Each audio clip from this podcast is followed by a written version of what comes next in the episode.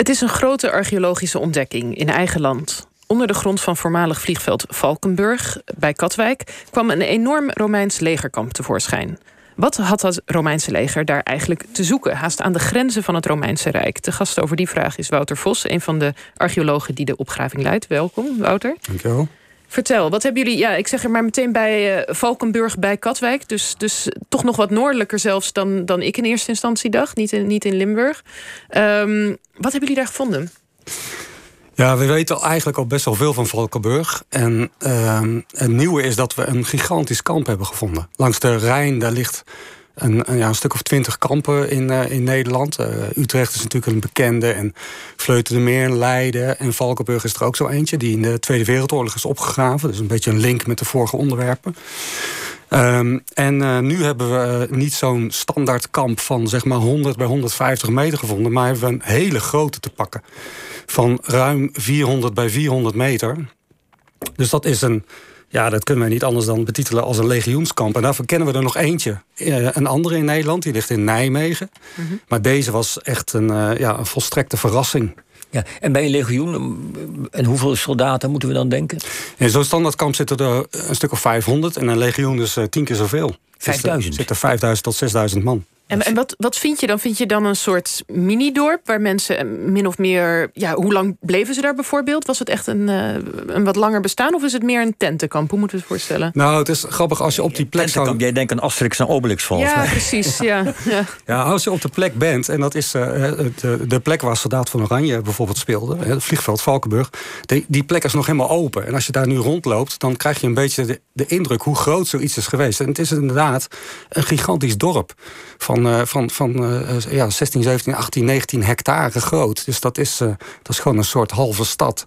En de, we hebben de buitenkanten van het dorp te pakken. Dat wil zeggen de verdedigingswerken. Dan zie je een hele duidelijke spitse gracht. Een, een, een militaire verdedigingsgracht. En ook uh, de wal van zo'n fort vind je ook terug. Daar vind je echt uh, eikenhouten palen en, en andere, andere essenhout en iepenhout en zo. Maar dat zijn gewoon gigantische palen van nog een meter lang. En 30 bij 30 uh, in, in doorsnee. Dus dat is, je vindt daar echt fysiek de resten nog terug. En aan de binnenkant zou je verwachten dat de tenten hebben gestaan. Maar ook daar vinden we heel veel paaltjes terug van. Waar ooit barakken en een hoofdgebouw en een ziekenhuisje enzovoorts allemaal hebben gestaan. Dus het was serieuze business. De, ja. Maar hebben jullie enig idee waarom juist daar toch enigszins behoorlijk aan de grens van het Romeinse Rijk dat kamp was? Was dat nou om de barbaren buiten het Romeinse imperium te houden... of wilden ze andere barbaren gaan veroveren? Nou, het heeft nog niet zo heel veel met dat veroveren... of met die barbaren te maken... in die zin dat uh, in de jaren 40 van de eerste eeuw... dan zijn de Romeinen eigenlijk nog bezig om die veroveringen uh, uit te voeren. En dan is er nog niet een vaste grens. En de meeste mensen kennen waarschijnlijk wel de naam Limes... ergens in de jaren 47, 50. Hè, dan wordt er die grens ingericht. Maar dat speelt op dat moment nog niet. Dus de Romeinen zijn nog bezig met veroveringspolitiek. Ze zijn bezig met uh, een vizier te richten op Germanië. En op een gegeven moment gaan ze, gaan ze hun vizier richten op Brittannië. En daar heeft dit denk ik wel allemaal mee te maken. Al die kleine fortjes langs de Rijn. Een aantal daarvan wordt ook rond dezezelfde tijd als dit grote legioenskamp ingericht. Dus rond 40, 41 gebeurt er iets langs de Rijn... waardoor er een troepenverzameling ergens daar bij Katwijk, bij Valkenburg, uh, moet plaatsvinden. Ja, en dat, uh, die, die betekenis hebben we wel ideeën over. Nou, noem er eens één. Het, meest, het meest idee waarvan jullie denken, zo is het meest waarschijnlijk dat het het is geweest? Nou, het meest spectaculaire, en als ik hem kort door de bocht pak, dat is de, dat wij denken dat het iets te maken heeft met de verovering van Brittannië. En je zit in het tijdsbestek van twee keizers die daarmee bezig zijn. Caligula, die regeert van 37 tot 41. En daarna komt Claudius. En Claudius gaat in 43 naar Engeland, dat weten we. Maar ergens in die antieke bronnen van antieke schrijvers vind je ook uh, gekke verhalen terug over Caligula. Die, die blijkbaar ook het plan op een gegeven moment opvat om naar Brittannië te gaan. En dan krijg je een heel gek verhaal van legionairs die op het strand schelpen gaan verzamelen.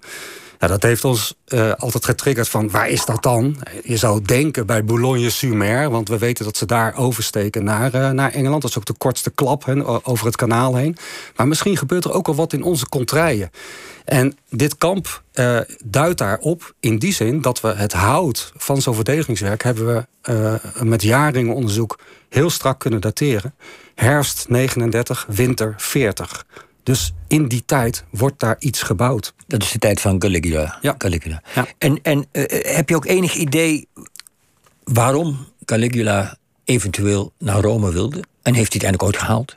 Ja, nou- sorry, naar Rome, sorry, naar Britannica. Mijn excuses. Naar Britannica, naar Rome wilde moet je. Naar Britannica wilde.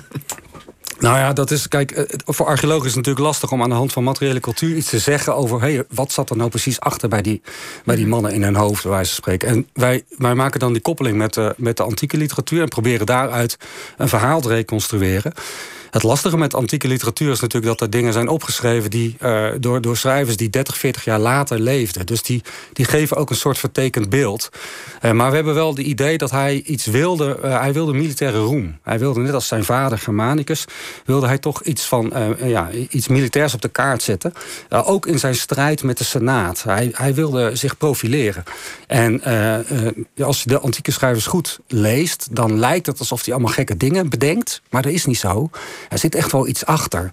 Hij, hij ordent bijvoorbeeld de legioenen langs de Rijn in 1939. Daar gaat hij naartoe.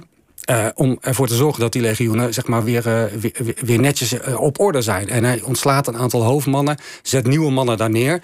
En de gedachte daarachter is waarschijnlijk dat hij een, eh een eh, verwachtte. En dat hij dus degene die die coup wilde plegen, dat hij die eventjes koud stelt, zeg maar, en daar zijn eigen mensen neerzet. Ja. En Brittannië was een easy-to-get eh, plek. Eh, daar waren ze nog niet geweest. Dat wil zeggen, Caesar was er ooit geweest, maar daarna niet meer. Maar ze wisten wel dat er allerlei delfstoffen te halen waren, bijvoorbeeld. En Germanië was een soort mislukte politiek. Daar was Augustus al gestrand. In 9 na Christus heb je een hele grote varenslag... waar drie legioenen omkomen.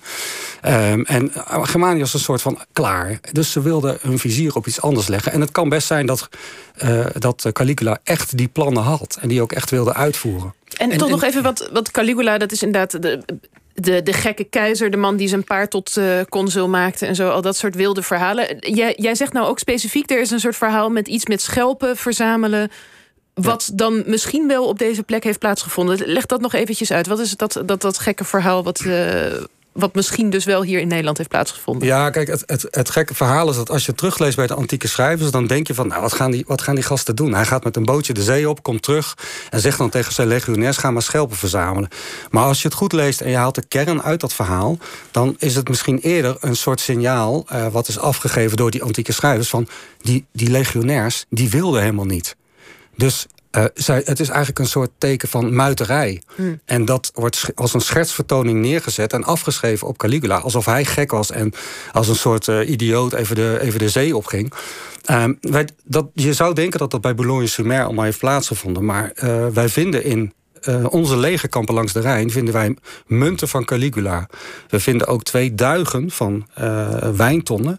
Eh, waar, officieel, eh, waar een stempel op staat van eh, officiële stempel van Caligula. Dus er is iets in de tijd, in de jaren 40, met Caligula en later met Claudius, wat, bij, wat in onze contraien plaatsvindt. En het zou ons niet verbazen als er toch op het strand bij Katwijk, je kan het je bijna niet voorstellen, maar dat er daar die legionairs staan die daar de, de mosselen ergens vandaan halen en daar iets mee doen.